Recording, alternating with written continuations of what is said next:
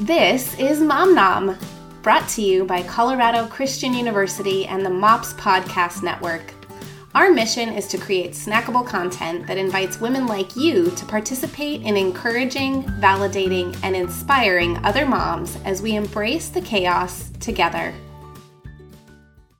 So, yesterday, I solved a problem that I've been wrestling with for a long time. And the problem is my vacuum. So I have been very frustrated because I don't know, 20 years ago or so, I had a Dyson vacuum, and my Dyson vacuum, I don't even know if we're allowed to name names, but I feel like we're new enough that it, no one cares if we drop brand names here. So, had a Dyson.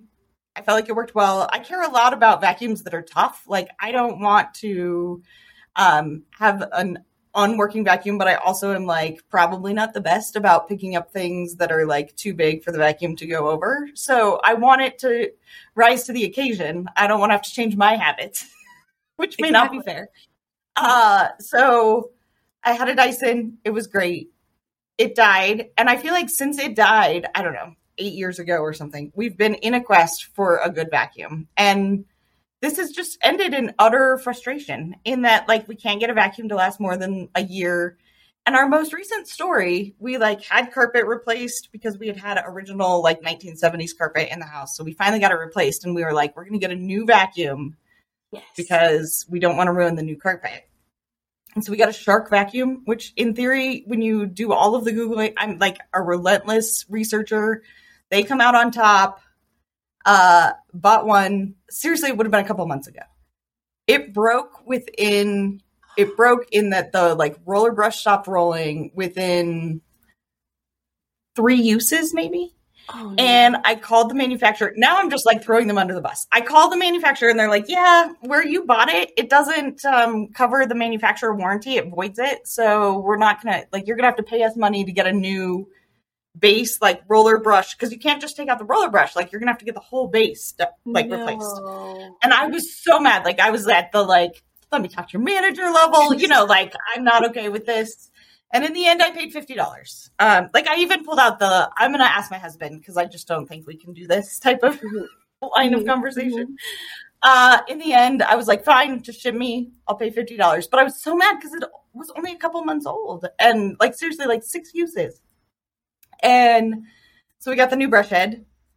No joke, two uses, and it breaks the same way. Like Stop. the brush won't roll, and there's no way to take it apart. So this weekend we were like trying to take it apart. My husband was like trying to get it undone, and it has like specialty screws that you have to have like this special bit in order to get into it.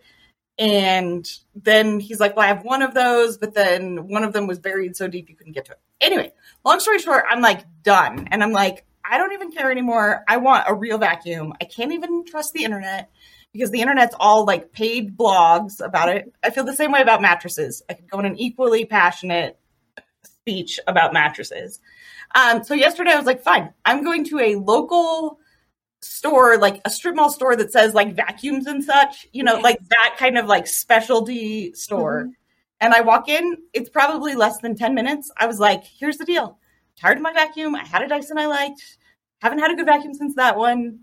And he's like, yeah, yep. They're all designed to break and not be worked on. And I was like, what do you mean? He's like, no, that like literally they make it so they're disposable. And I was like, this is not okay. And so he nuts. Uh takes me to he's like, here's what you need. And he like immediately shows me that the roller brush, like you just flip a compartment and it just drops out. And he's like, so it's never going to be a problem. Like there's no issue here. He's like, every part on this is repairable. He's like, you just come on down to me. This store is 0.3 miles from my house. Like I have driven past it so many times.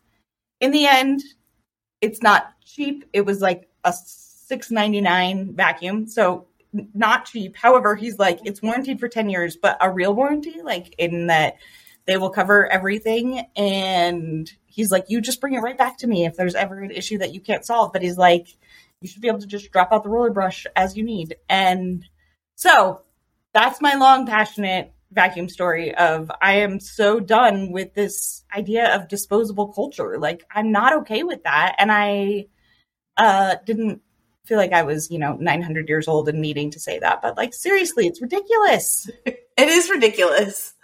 I mean, and sometimes you just have to go to the small mom and pop shop Yes. to get the service that you need. I, for one, am a faithful Dyson user. I love my Dyson vacuum.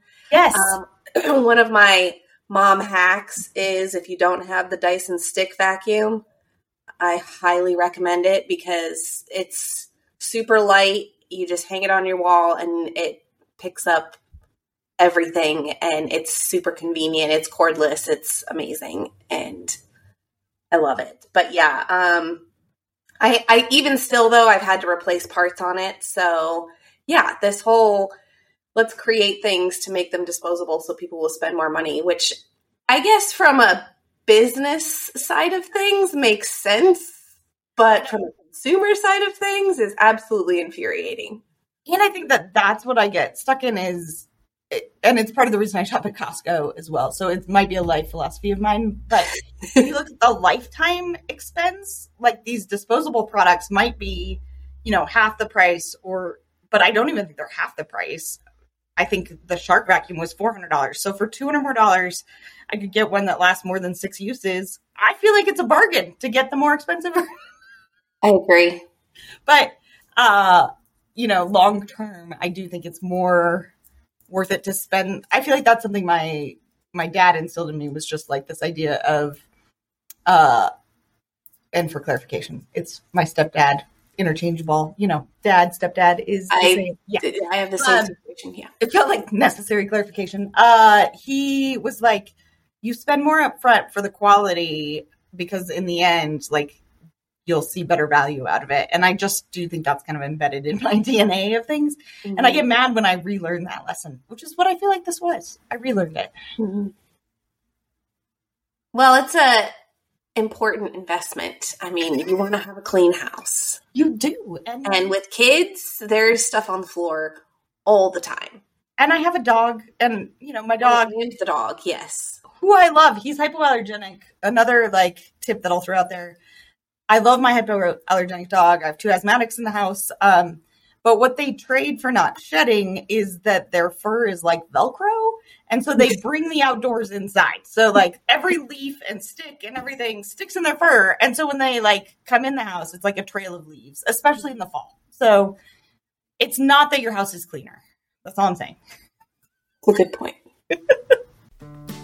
Thanks for listening to Mom Nom. Hit the subscribe button so you don't miss out on future episodes. If you have a success, fail, challenge, or mom hack you'd like to share with us, visit momnom.org. This podcast is made in partnership with MOPS International and Colorado Christian University. Moms thrive when connected to a MOPS group. Moms succeed when pursuing their passion with up to 30% savings toward an online degree with CCU. Learn more at momnom.org.